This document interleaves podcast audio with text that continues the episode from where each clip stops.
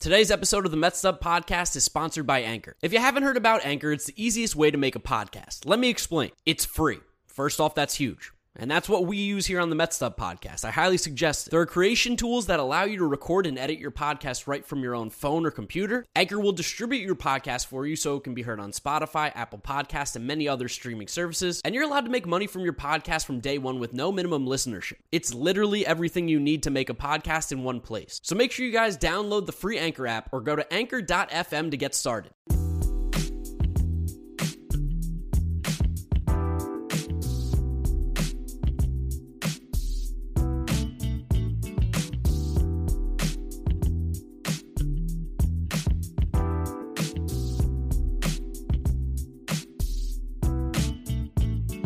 Welcome back, Mets Up listeners. We are here for episode number 41 of the Mets Up podcast. Of course, I'm your co host, Draftneck Mark, here with James Shiano. Jeter had no range, talking about the Mets series against the Los Angeles Dodgers. Now, if you're watching the video version, you might notice me and James are in completely different places than normal. I'm currently in Boston. Uh, spent the weekend in Boston here, a little getaway trip with the girlfriend. James is out in Rhode Island, so somehow we both ended up in New England. Doesn't matter though because the Mets lost. The Mets got swept by the Dodgers, and they were some winnable games. There was also a game that was over before it started. So there's a lot to talk about, of course, with this series. As always, we're going to go through every single game, all the minute details and everything we want to talk about. As always, if you guys want to follow us on Twitter and Instagram at MetsUp, YouTube channel MetsUp Podcast. Listen to us on Google Podcasts, Spotify, Apple Podcasts, wherever you find them, you'll be able to listen to us. And that's pretty much the spiel for this episode, episode number 41, the Seaver episode. James, how are we feeling? I mean, in life or about the Mets? In life, I'm feeling okay. It's yeah, how's life? Not bad. Having a pretty good week, you know, taking a vacation with the family.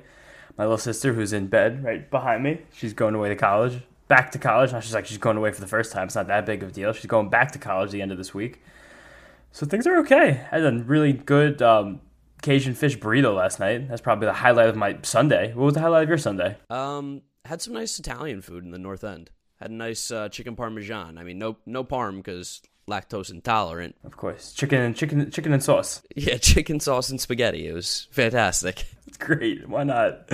Now, in terms of the Mets, not feeling as great. Really bad. Really awful. I, I mean, think... we knew that we weren't going to win this series. I think, like realistically, I think we knew it was going to be an uphill battle. But the fact that like the first two games were so winnable, and then Game Three was the classic Mets on Sunday Night Baseball get embarrassed on national TV and have a, a hitter pitch, it was just unfortunate. Two hitters pitch. Who's the second hitter that pitched? Kevin Pillar came in for Drury. Must have turned it off by then. Yeah. yeah. I was I was done by that point. I was like, all right, I see Brandon Drury's on the mound. It's over. Yeah, Brandon Drury hit Trea Turner with a knuckleball, and then Matt Beaty hit a home run that to a place in Citi Field where I don't think I've ever seen anybody hit a home run since Adam Dunn back in like 2012, uh, basically over the Shea Bridge. He almost cleared the coat corner, just like just barely to the left of it if you're standing at home plate. And then Chris Taylor laced a double. I'm sure Max Muncy in the middle of that laced something else because he's the greatest hitter since Barry Bonds that I've, I've ever seen. It was just a really overall embarrassing night. And I don't think that the results of this series was something that we didn't expect. I think our tone from Friday kind of warned it that it was at least highly possible. Just to watch it unfold in the manner it did felt like a series of successive punches in my stomach. Yeah, we were talking about the roller coasters of the season. You know, we were feeling good, national series, but that was a series we should have swept. This is also a series we probably should have at least won one, though. So to get swept is a killer, especially when the Phillies had a rough series against the Reds. Braves are still playing good baseball. I think they took two of three from the Nats, but. Which is that even good? Is that good baseball? No, but I mean, comparatively, they still have a nice two and a half game lead on us right now. So the I think Mets, they might swept, honestly. The Braves. Yeah.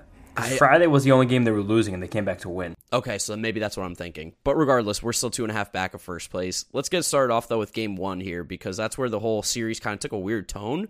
Because as you tweeted out, Luis Rojas was on the radio and talked about this game being the most important game of the season and then we see the lineup that they throw out there, which was an absolute joke. I mean, no Dom, no Conforto, which whatever. I mean, like in the terms of who played over him, it's bad. But no Dom, no Conforto, no Jeff McNeil. We went with Kevin Pillar, Albert Almora, and Brandon Drury, to which you scratch your head and go, so in the most important game of the season, Albert Almora and Kevin Pillar get in the same lineup, let alone in the game? That doesn't even make any sense. And Brandon Drury starts at second? Yeah, it was a really um disconcerting like hour and a half on the way of the game because the lineup dropped at about 4:15, which is early for a Mets lineup, which means that whoever was in charge of putting this team on the field was very very steadfast in doing it. And it was even ironic because this came on the heels of everyone lauding the Mets for not having a punt lineup in game 2 of the doubleheader on Thursday. We were all so happy, so relieved. The first time it looked like the Mets actually had their hearts set on winning consecutive games in a doubleheader. And it, again, I'm talking about gut punches in the intro. This felt like another gut punch. Like, how can you act like we're going to beat the Dodgers when we have three backups in the order? Not like our hitters are world beaters this season anyway. Dominic Smith, Jeff McNeil, and Michael Conforto have not played up to the standards that we expect of them, not even to the standards, the lowest possible standards that we expected of them. And then to hear Luis Rojas on the radio with Joe and Evan. A little, a little throwback, Joe Benigno being back in WFAN for a couple days. You listen to them actually talk about sports for a second, let alone have it be Joe Benigno, but whatever. welcome change.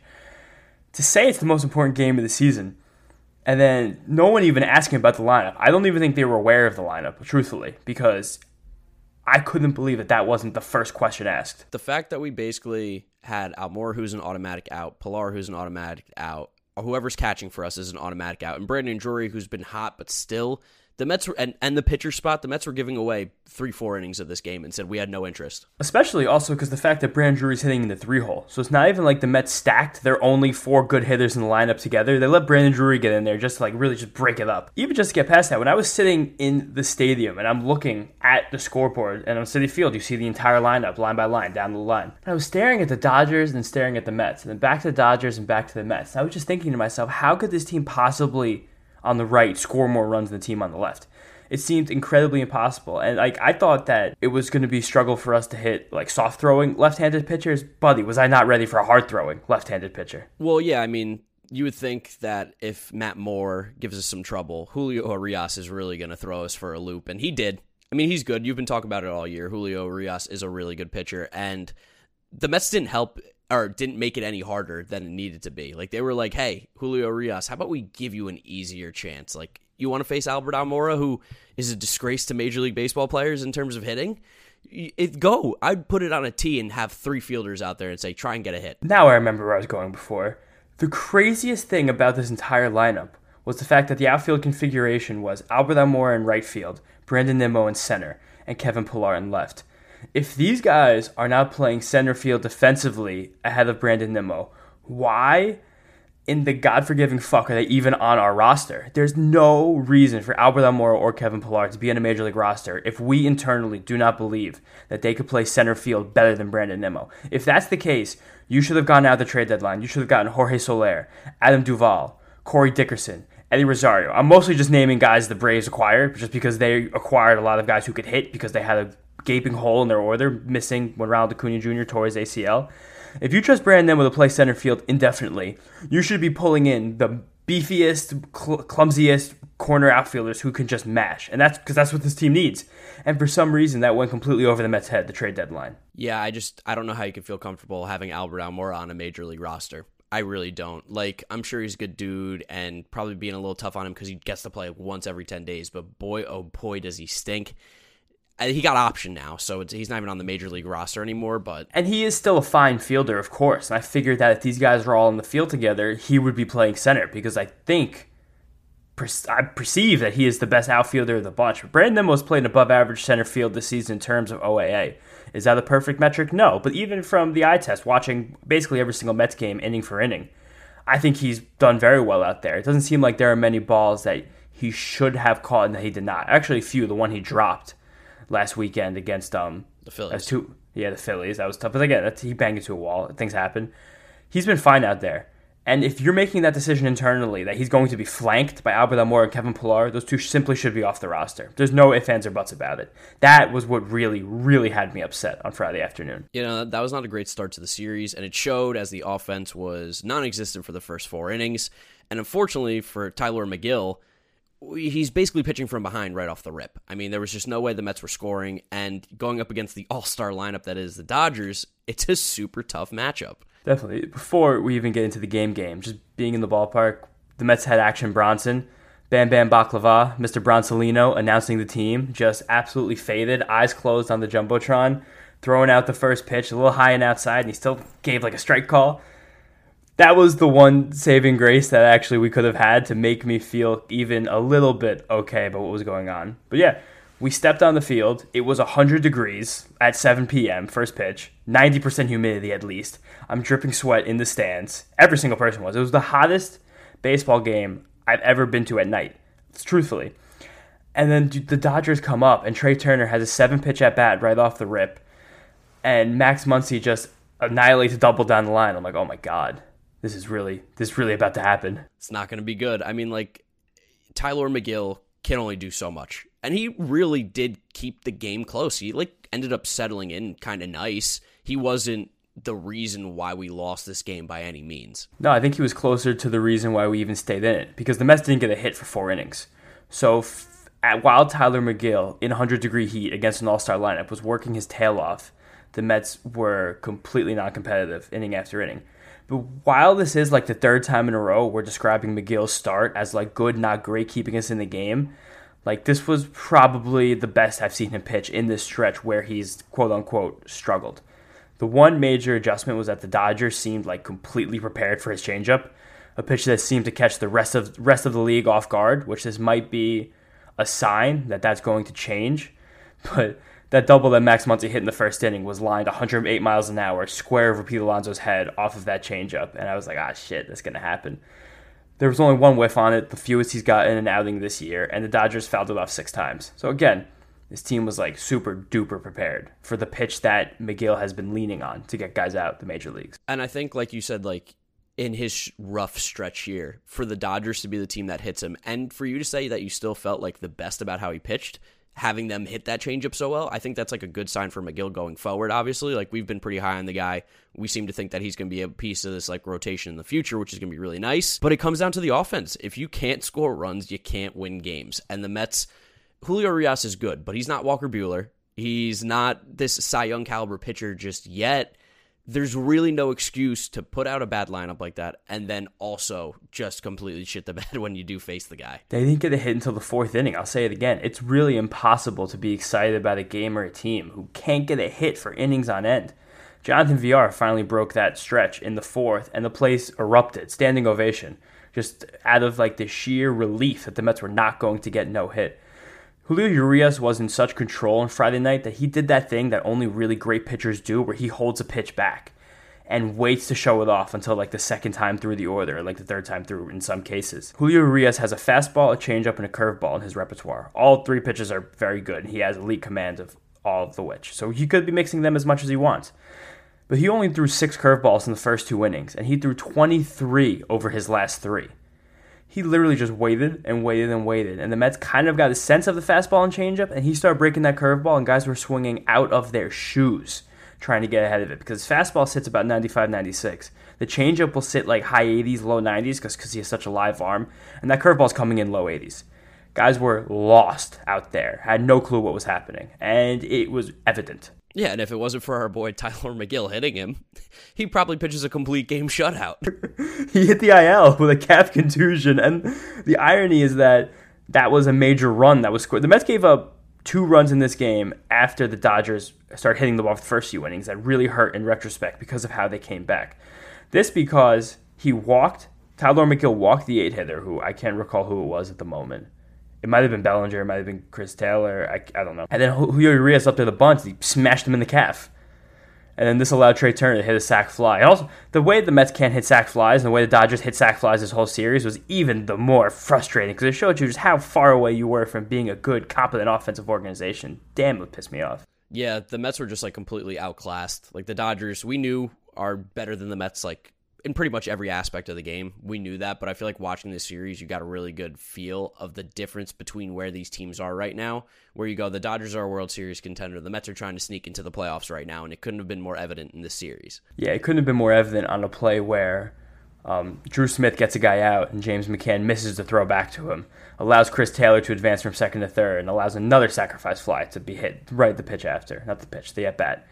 Just the little things, the little things that we've known all year that the Mets do not do they proved how important they could be when they face a team who does every single one of them. Yes. Now, some positives here. The team did fight back. They did show a little heart. it made at least Met fans, I think, feel good about the rest of the series. A little bit of a different note from where it started in this game. But I think it's so funny how the guys who didn't start the game got this rally started with Dom, Conforto, McNeil basically being a huge part of that like that late rally. Yeah, literally, especially because Dom and McNeil got their hits off of a left-handed reliever, Justin Bruihl. I have to however you pronounce that guy's name, the fucking pencil pusher. the six, the first six innings were so bad that I left the seat I was originally in, and I snuck into section twelve, just tippy toed past a bunch of guards who were not paying attention. it was what a wonderful seat that was. It was the only downside was that those are the seats that are like cushiony and leathery, and it was so hot that like you're just dripping sweat sitting in the leather, which was a hilarious um, downside to that. But it's even more hilarious that inning started with James McCann and Kevin Pillar getting out almost immediately, and this entire rally with the actual starters happening with two outs. Like we, every single thing had still gone wrong, and even the rally itself, there was one hard hit ball. Malcolm Conforto laced a double to start and that was off Brusdar Graterol, who somehow can't get people out this year, even though he throws 102 miles an hour, which yeah, he makes no sense. That moment in time, that half hour rally, was really the bright spot of this series. That was so much fun. Citi Field was electric. I really felt like the Mets were going to win. Dom and McNeil both had great at bats when Pete when Pete came around to score in that wild pitch, the place erupted. I haven't heard it like that literally all season, probably since opening day, and it felt good. For a moment, I felt like maybe this team wasn't as bad as they've been over the last three weeks. Yeah, Pete Pete gave us like the David Wright almost after Wright scored against the Nationals, where he came up and he was screaming, he was pumped. Like I thought that this team was going to be able to pull it back. I thought we were going to get a little magic from the Mets here, but as we know, the guys who lead this team offensively that's pretty much all it's come from. So once their spot in the lineup went by, that was it. It was hard to get anything going again because we just didn't have competent hitters. Definitely. And I want to talk more about the eighth, ninth, and top of the tenth inning first, but you really felt that strongly when the bottom of the tenth inning came around. Because the way the lineup was configured once they actually brought their starters in, Conforto was like the de facto leadoff man, the seven hole, and it went all the way around until McNeil was up three, and then it went down to the four spot, who I believe was JD, and then Villar five, and then came, then you had the um whoever was still playing in the outfield. I believe at this point it was Pillar, possibly I don't recall. But then you had the McCann and Nido back to back spots because you had McCann in the proverbial eight spot as the lineup reconfigured, and Nido was the last man off the bench because we used all of our bench players to start the game, and then we had to bring in our real players in the middle of the game, so there's no one left to pinch hit at the end of the game, which is some really good um, lineup configuration there and you could just like track the dead spot in the order. And when the bottom of the tenth inning came around, the Mets were down by two runs. I literally I looked at my dad who I was at the game with, and I was like, this this literally will come down to Jonathan Villar, James McCann, Tomas Nido. One of them has to get a hit. One of them has to, and none of them did. No, I mean like Villar can only do so much for us. He's clearly like our best guy off the bench and has been huge this year for us. But the other two guys, man, the catching spot, McCann, ugh, he's just like so not very good. He's so not good. He's, He's crazy so bad. not good. He's just regressed so hard back to where he was in Detroit. And I think I don't remember what point in the game he got a hit, and it was either Ron or Keith again. I don't remember who was doing the game. I was kind of all over the place here in Boston. But I remember them talking about they're like, yeah, McCann's going well when he takes that ball to right field. I'm like, dude, McCann got beat there. That's not him taking it to right field. Like that was a fastball middle in that he took that he inside outed. Like that wasn't a good swing. I just don't know what value we're going to be able to get out of these catchers. And when we just kind of scrap and say whatever, it's ten million a year with McCann, like we got to find somebody else. That's basically where we're at right now, and that difference like was not more stark until we got to the series, and Will Smith just completely like dick the Mets down for three games. We have three home runs. Three home runs. He had five RBIs before the onslaught of um, position players pitching in the uh, eighth, ninth inning of Sunday night. So I'm not sure what he actually ended up with he like almost won two games single handedly for the Dodgers, and he is one of the best offensive catchers in baseball. Yeah, I would almost anoint him that already at this point in his young career. He was the reason the Dodgers were comfortable trading a top prospect like Keibert Ruiz, a fantastic all around player, to acquire Max Scherzer and Trea Turner as part of the deal with Josiah Gray. But it's just it couldn't be more clear that he comes up like first of all in the three hole for one of the best lineups in baseball, and can stare plus relievers in the eye. Taijuan Walker is throwing a gem to jump ahead and just get around on a ball like like a like a true star. Yeah. I haven't seen James McCann do that in months. James McCann has not gone around on a ball all year.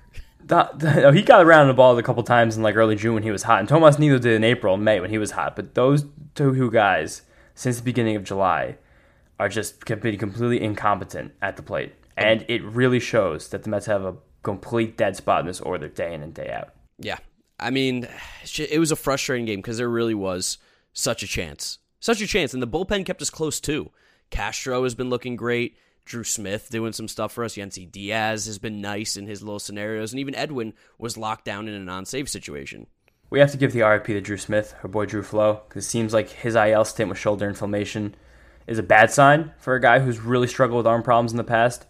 At best, it's going to be a month on the shelf and then probably just be shut down for the year based on how this team is going. But thank you, Drew Smith, this year for really, uh, for one, making us look really good in the Mets Up podcast for calling you out as being a future high leverage reliever for this team, and two, just being an all around great guy. Yeah, of course. It's it stinks to see him hit the aisle like that, especially because we need him. Mets bullpen is uh, beleaguered, and Drew Smith was a really saving grace for us. But the guys who were healthy pitched really well. Like you said, Castro's all the way back. Yennsy Diaz has actually proven to be a piece. He's probably going to assume that Drew Smith role of being the unexpected high leverage reliever now.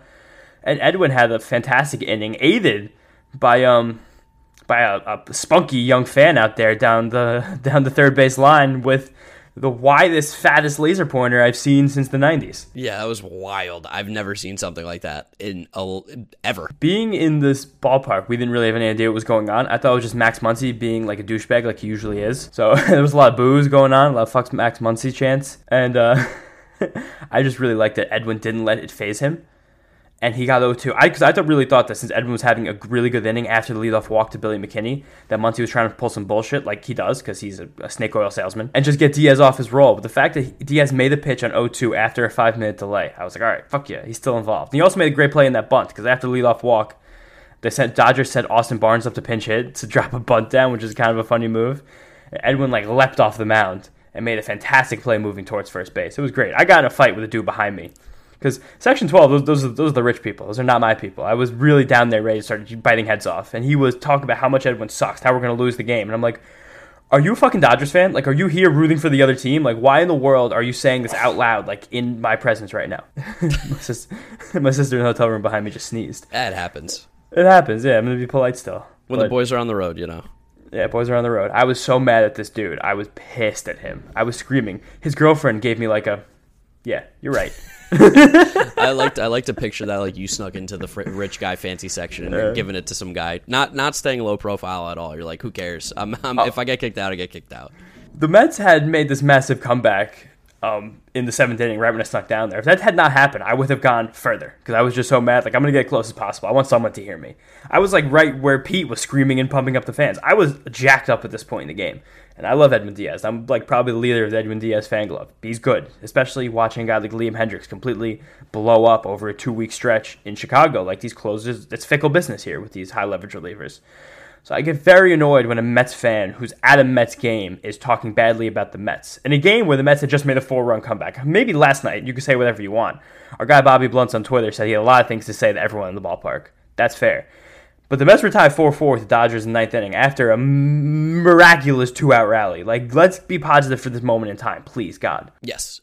And now it's time to get negative because my guy Jeurys Familia uh, gave up a moonshot to Will Smith because Will Smith's really, really good. Now you think that pitch was down the middle. I think that pitch was. It was. I, I said middle in. I thought it was a better pitch than that. You're, you're thought, making it seem like it was like fat. It was. I mean, it was one of those things where Jeurys Familia throws a sinker in the wrong spot and it winds up in the really wrong spot. Yes, I can give you that. Like it wasn't a good spot, but I still think like a little more credit to Will Smith for hitting that pitch as far as he did. A little bit more, but that was still a pitch that I would I would not expect like a great result from that pitch. A sinker that winds up like inside on the belt, which is basically where it ended up. And again, credit to Will Smith. The guy's crazy, crazy wrists. He got around that ball like nothing else, and I think a lot of people were pretty frustrated that this was not Aaron Loup pitching this inning, especially with Familia pitching his third consecutive day and Aaron Loup pitching about three innings in the last week. As statistically our best reliever this season, that was a little bit confusing. Yeah, especially because Will Smith does not hit lefties well. So I'm going to get on Rojas for that one. I agreed. I think I thought it should have been Loup. I was surprised it wasn't, especially when you take a deeper look into the numbers. You know, the initial reaction, you go, the righties are coming up. You got to go with Familia, but we we know the deeper you go into these numbers, they struggle against the lefties. So that was a weird call there. It was just a weird game management wise. I mean, from the lineup to the Loup thing at the end, I like the lineup you think is not Rojas's call. We just have been under that assumption all year. He's not making the lineups. But seemingly he's making the calls for the bullpen, and that was a pretty bad one. Yeah, this was a frustrating call, especially just considering how effective Aaron Loup has been. It seems like the Mets don't really love using him to start high leverage innings, which is a kind of a weird stipulation for a reliever who's so good. And Familia, like, he just, I don't know, Will Smith just beat him on a pitch. And the Mets had a chance. The Mets got a run in in the bottom of the inning. and just, again, came down to McCann and Nido. Neither of them could do even anything. No. And I, what was funny is I think I texted you, like, the difference between Will Smith and Nido, which is, like, a very simp- simplified way to explain it. But they essentially got the same pitch. Kenley Jansen threw that same pitch 91, and Jeurys Familia threw it 96 with sink. Will Smith hit it yard. Tomas Nido hit a weak pop up to the shallow left field. It's a difference between those two guys offensively. And there's a big difference between those two guys offensively, and it really, it really showed. I just, the Mets catching position is such a black hole right now. It's so frustrating that they dumped ten million dollars into this position and got nothing out of it. It makes me so mad. I was like pacing this weekend talking about JT Realmuto. My dad's like, "Take it easy, take it easy." It's true. Like I, this was this was the position you had to upgrade, and it just it sucks that James McCann is so so mediocre for $10 million.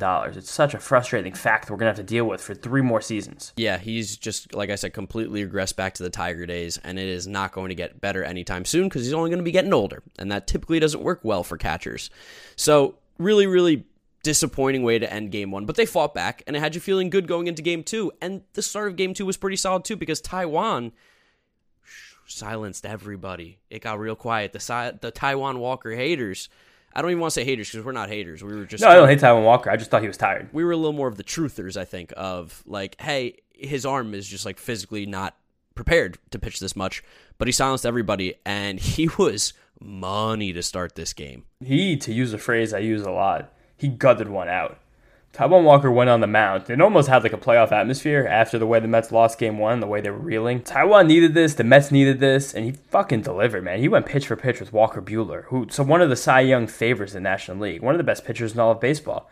And it was very interesting that he made some major adjustments as to how he was pitching during this cold spell and even adjustments from how he was pitching during his massive hot streak he completely pulled the two seamers out of his repertoire, which is shocking because of how gr- effective a pitch that is. But if you've listened to this podcast or a lot of other like um, really deep statistically rooted baseball podcasts out there, you'll know that the four seamer league wide is much more effective than two seamer, and this adjustment worked like a damn charm.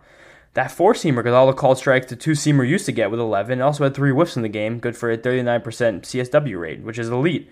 And the other adjustment Taijuan made was really upping the use of his split change. He'd been using just more fastballs overall over the first half of the season and a lot more sliders. He got seven whiffs on 15 sinks, uh, swings with that split change. He was using it very, very effectively to come blowing inside to the Dodgers' right handed power bats.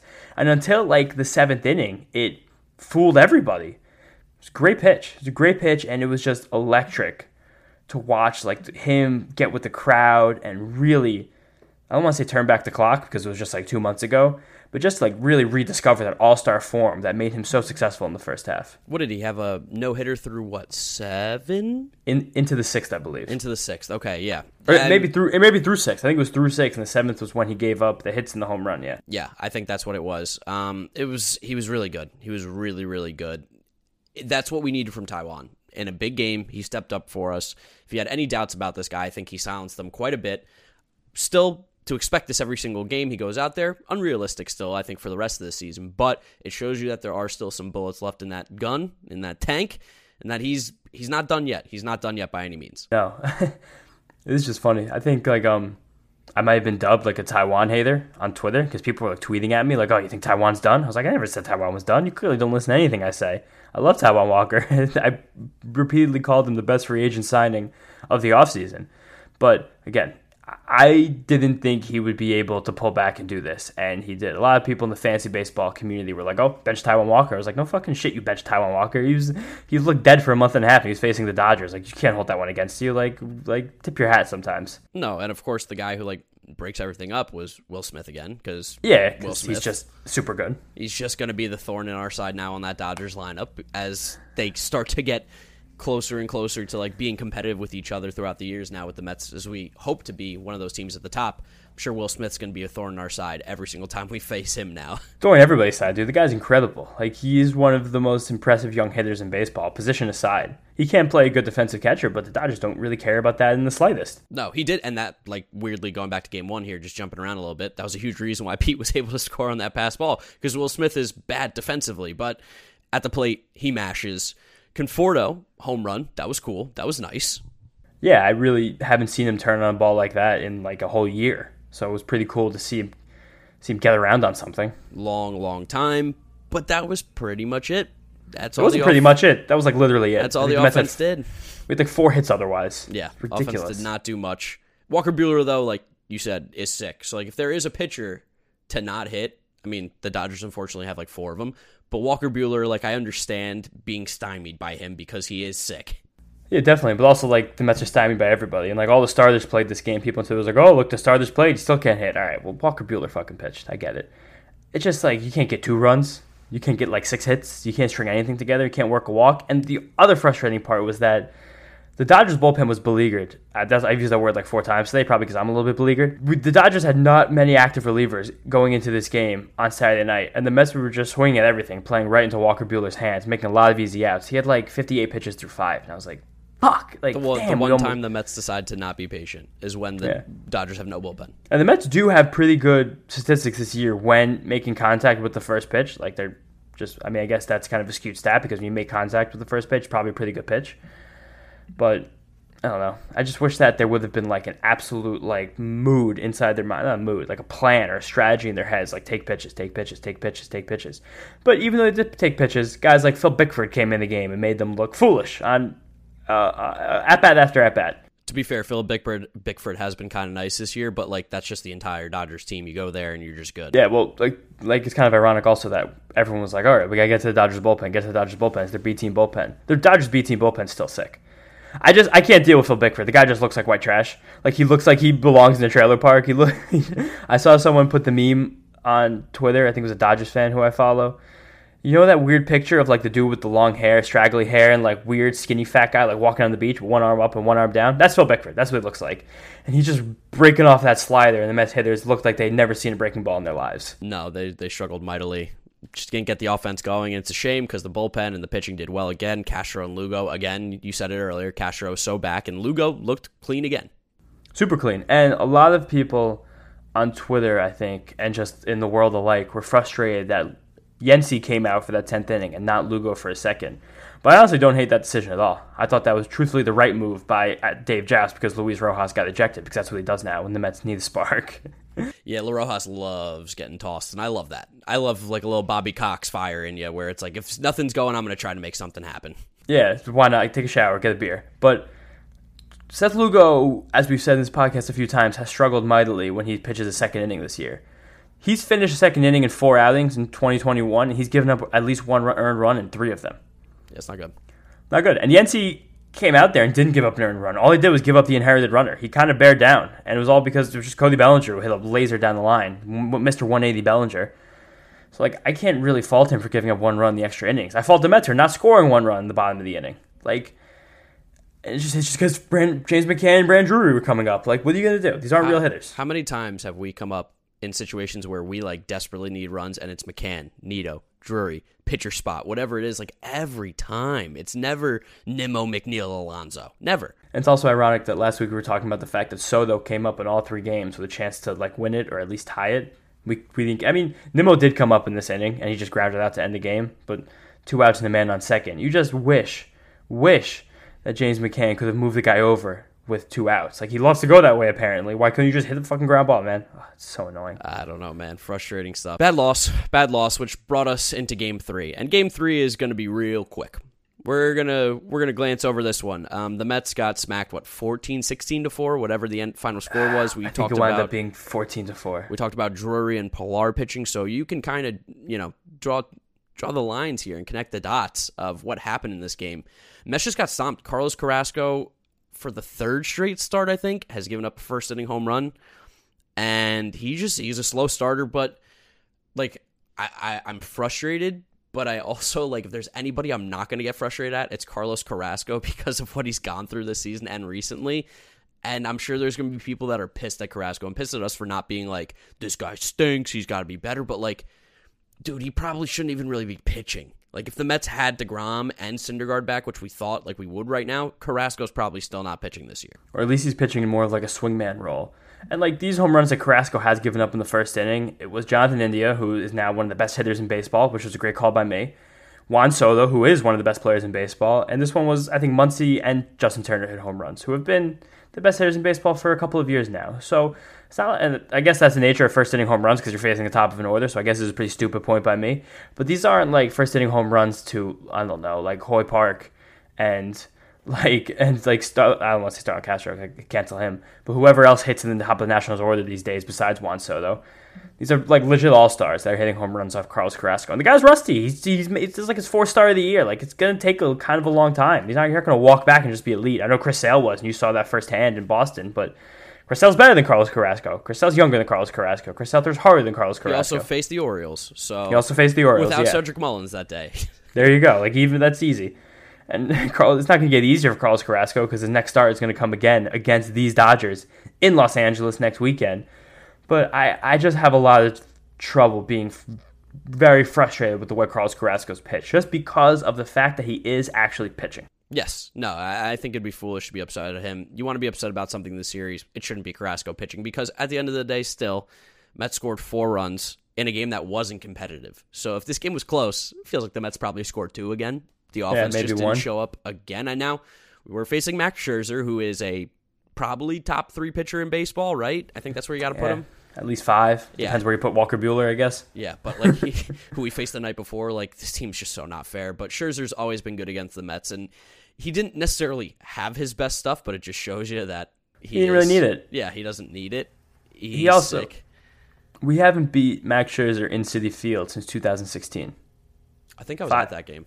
Really, five full years. was, yeah. And he threw seven innings of two run ball with 10 strikeouts. Wasn't that against Syndergaard? And I think Syndergaard gave up one run in that game. Like I, I think, think it was like, something a like big yeah. a big duel or whatever. It, it's tough to beat Scherzer. It really is. So I'm I'm not giving Mets excuses, but like, damn, it would be cool for this team to step up. Like one It'd be sick. It was also interesting that when Carrasco very clearly didn't have it, like it seemed like he was going to come out of this game early, and the Mets were ready to concede. And there were I was a man on or two men on the bottom of the second inning when the game was still like six to one or like four to two or something like that. And Carrasco went up there himself to bunt. The Mets gave up an out, in a situation where there was a potential rally. And then either I think Nimmo McNeil we got out immediately afterwards. Then Carrasco still came out of the game for Jake Reed. And then someone asked Carrasco after the game, like, why'd you go up there to bump for yourself in the second inning? And he said, I don't know. I mean, yeah, that was a, that was a weird call. It made no sense. That's ethical, especially when the player, I guess, like, you have a short bench always because the Mets just don't have any good bench players anyway. So you maybe you don't want to burn a guy in the second inning. But the guy you didn't want to burn was probably Kevin Pillar, and he wound up pitching. So maybe you might well just have let him hit. Yeah, probably. I mean, it is what it is. Uh, one positive take from this game: Jake Reed. Some some funky little stuff. Looks solid. I think he's earned himself another appearance on this team. Geoff Hartlieb, that needs to end. I don't need to see Geoff Hartlieb pitch ever again. Goodbye. He's just bad. He's just not good. The Pirates didn't want him. That's all you need to know. They they said, please, Geoff Hartlieb, no thank you. I was at the bar with my dad last night in vacation. He's like, Where'd they even get this Hartlieb guy? I said, The Pirates cut him. He said, Are you serious? I was like, We, Yup. we should be uninterested in guys the Pirates don't want. No, very uninterested. And then, you know, the Pirates actually picked up our boy Banda, and he's been pitching. Oh, he's been doing well, I think. Yeah. He's doing fine. He's doing exactly, he's probably doing better than Geoff Hartlieb. I think my biggest issue with this game has nothing to do with what happened on the field, but what's happening later. And that is that the fact that the Mets played a Sunday night game against the Dodgers on the East Coast and then immediately have to travel to the West Coast to go play the Giants the next day, no off day. That's insane. That's nuts. Noah Syndergaard made an entire Instagram post about it. He's like, fuck you, MLB. Yeah, I, I tweeted about it last night too because it's ridiculous. I was so mad about this last week, I was like, I'm gonna hold it because it's not gonna be hot yet. So I scheduled a tweet. I never do this. I scheduled a tweet for Sunday at like 6:15, just to watch it go. And like the Dodgers are doing this too, which is even stupider. But I guess no, they're not bitching because I think they're playing the Diamondbacks at home tonight. So whatever. Or the Pirates, they're playing the Pirates at home tonight. The Mets landed in San Francisco at five o'clock this morning. And they usually, when this something like this would happen in baseball, like you'll send your pitcher ahead of time, just give him his own charter, just so he can rest up. But I think that the COVID protocols allowed, didn't allow that to happen. So Rich Rich Hill, old 42 year old Rich Hill, did not sleep. He's he's pulling an all nighter before pitching against the best team in baseball. I just there was a couple more housekeeping things I wanted to say before. The Mets got their 13th sac fly of the season, uh, the sixth inning last night, so Ooh. that's great. We're just everyone remember 19 the 1971 San Diego Padres. The Mets are going for the record for fewest sac flies in the season, so everyone keep an eye on that one. And Dominic Smith walked for the first time in August last night. That's like I saw that my jaw dropped. That's disgusting. It's August 15th yesterday. Yes, it literally went. To, he plays played almost every game this month. Probably played about 13 consecutive games without walking. That's so bad. That's Javi Baez levels. That's that's even worse. Javi Baez has walked at least once since he came to the Mets in August. Yeah, yeah, it's a good point. Oh man, oh, I don't even want to think about that. And now, obviously, Lindor, the hole there too. I saw this on Twitter as well. Mets are 12 and 18 without Lindor. As much as we want to say like we're missing Degrom, which that's obvious. He's the he's the stopgap. He's the one who stops these losing streaks. But Lindor is clearly such an integral part of this team that even when he's playing poorly, we still need him. So enough about that Dodger series. Let's preview the Giants one here. This is, I think, probably our closest talent wise outside of the NL East to compare ourselves to, which is weird to say because they're the best team in baseball. But I think like when you look at their roster construction, you go, the Mets could win some games there. I mean, we're not beating the Dodgers right now. We're not beating the Brewers probably if we face them again. Maybe the Giants. I I don't even feel good saying that. I'm just trying to not be negative because while I took a little bathroom break here for this episode, I was sitting and I was like, man, the Mets are really just gonna make like maybe make the playoffs and then like we're out. Like it's just not feeling good. Nothing's gonna happen past that, but I I'm just want to warn Mets fans for how this Dodger Giant series is going to feel because we're going to get LaMonte Wade and Darin Ruf and Brandon Belted and Evan Longoria like just completely. Wilmer Flores is going to come back and kill us a little bit, I'm sure. Well, he's he's 100 percent going to get a big hit tonight off Rich Hill, the lefty. There's no he's probably going to hit third. Uh, they're just the Giants are going to be so frustrating. I love the Giants team from a standpoint of like analytical team building, just because they have found some market inefficiencies. Farhan Zaidi had an interview last week where he mentioned the fact that he thinks that he got ahead of everyone else in baseball in terms of understanding a new model for the aging curve. And that's how he was able to sign a lot of guys between the ages of 30 and 35 for probably cheaper than market value and able and still able to get a ton of production out of them. And you look up and down this Giants roster, and it's a lot of guys who other teams have more or less given up on between again LaMonte Wade, Wilmer Flores, Darin Ruf, Brandon Belt, who most people in baseball would tell you he's never been good. Yet he's been above average for like eight consecutive years now in the Giants. Buster Posey has returned to All Star firm. Curt Casali has been a very good backup for them. Evan Longoria's returned to form. Brandon Crawford, while he's had a very bad second half, is having a very good season overall. Yastrzemski. Yastrzemski was basically in a platoon now, even though he came into the season as the best player on the team you're going to be so mad watching this series, especially waiting up till 9:45 to watch these games. Good, thank God it's not 10:10. That's a big half hour. But Mets fans are going to be so fucking upset, upset, especially when Kevin Gausman, who's historically been awful, who's great, Logan Webb, who's never been good, who's incredible, and Anthony DeSclafani, who's historically been awful and is now very good you're going to be so mad inning after inning, especially when Jake McGee comes in to close the game. He's throwing 100%, 93 miles an hour fastballs. No one can touch them. Tyler Rogers is submarining sinkers, and you're just you're going to be like, what the hell's happening? But this is just the Giants' experience. The Mets have been lucky to avoid them until August 16th. I'm going to be so mad watching these games because they seem also winnable, but the Giants are secretly so fucking good. Yeah, the Giants are a little uh, Rays West. They're a little Oakland A's like in that their lineup will not make you go, oh man, Cody Bellinger, Mookie Betts, Max Muncy, Justin Turner. Like you said, it's going to be Wilmer Flores, Steven Duggar, Darin Ruf. None of these names Duggar, make you. Duggar went down. Oh, okay, good. Fuck that guy. I hate Steven Duggar. But that's a personal vendetta. Not important. It's going to be frustrating. And normally, when we see Gabe Kapler in the other dugout, we salivate and we go, This guy's an idiot. This guy sucks. But his micromanaging is so perfect for this team because that's how they need to be handled, and it has worked for them to be the clear and best team in baseball this year. Not going to be fun series. Not going to be fun. His micromanaging really works out because he's supposed to micromanage. I'm sure Farhan Zaidi and all of the brilliant analysts that the Dodgers have working for them give Gabe Kapler these massive spreadsheets before the game of every single matchup to use. So we're going to get platoon so bad. You're going to see a completely different lineup on Monday compared to Tuesday for the Giants because they will make sure that they have the advantage in every single game that they are in. And they do that with platoons. Well run organization. I gave them a lot of crap in the past for keeping guys like Posey Longoria, Brandon Belt, keeping the old guys around, but it has paid off in dividends this year. I don't know how. I don't know why. I really don't understand it. I don't know how Brandon Crawford all of a sudden is having the best year of his career by and large. Like that guy stunk for like six years. I've told you this off air and I've tweeted about this before, but the Giants employ the most coaches in professional baseball. And they seem to employ some very good ones because they've retaught every single guy in this team how to hit. I'll say his name for the fourth time LaMonte Wade. LaMonte Wade is historically just bad at baseball. His OPS is like a th- over a thousand this month. He is the leadoff hitter for the best team in baseball. He has like 10 or 12 home runs on the season. He was literally a scrap heap pickup for the Giants. I'm pretty sure a minor league contract in the offseason and the guy is playing an all star level. Like whatever model the Giants are using to perform to this to this mag like to this level, every team in baseball should copy it. It's it's astounding how they're doing this, even without a crazy payroll, without real any, I don't even know any expensive players in the entire roster. It's shocking. It is shocking, and this series has the potential to be the nail in the coffin for the Mets. I think, especially because after that, we have the Dodgers and Giants again. So there's a really good chance here that the Mets are playing for their life this season. That this might be the last meaningful series the Mets play all year, which is super, super depressing to say with how we came into the season. But also, we didn't expect to have Lindor out for this extended period of time. We didn't expect deGrom to be shut down. No Syndergaard up to this point. Carrasco to come back late. Not making excuses, but this season ended up looking a lot different than we expected.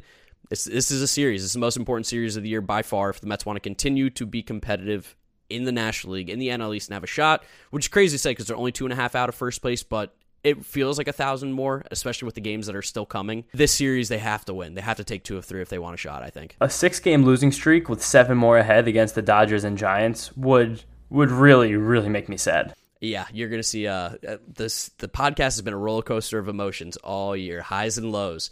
It will be like a funeral on uh on Wednesday or Thursday if they lose this. Wednesday night it would be a, a sad episode. Well, I feel like that's probably where we want to wrap this one up here, right? It's a little short one, it's a little quick one, but the boys are on the road.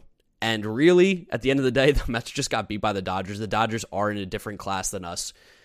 Mets fans, we want to be positive. We want to stay happy and excited. But I think this series showed us more than ever that this Mets team is not ready to be a World Series contender. We are trying to sneak into the playoffs in the worst division in baseball and we are struggling. We're in third place right now. So I'm not going to give up hope that we can't make the playoffs, but I do think that it's going to be really hard. So the series is going to be huge. James, what do you got for me? The first year that Frank McCourt took over the Dodgers and the Magic Johnson group, they went 86 and 76 and they came in second place in division. And they've won every single division since. We had high expectations, but I think we have to remember that this is a process. It's going to take a little bit of time we got to get our guys in there. Got to get the right people in charge. Got to let Steve Cohen maybe spend a little more money this offseason. More money. I, I, like that. Yeah, just a little bit more, please, Steve. I know you got those pockets. Let's spend. Let's open them up, up next year. But end of the day, Mets, Giants, most important series of the year. Hopefully, we can come out of it feeling good. If not, it's going to be a somber episode.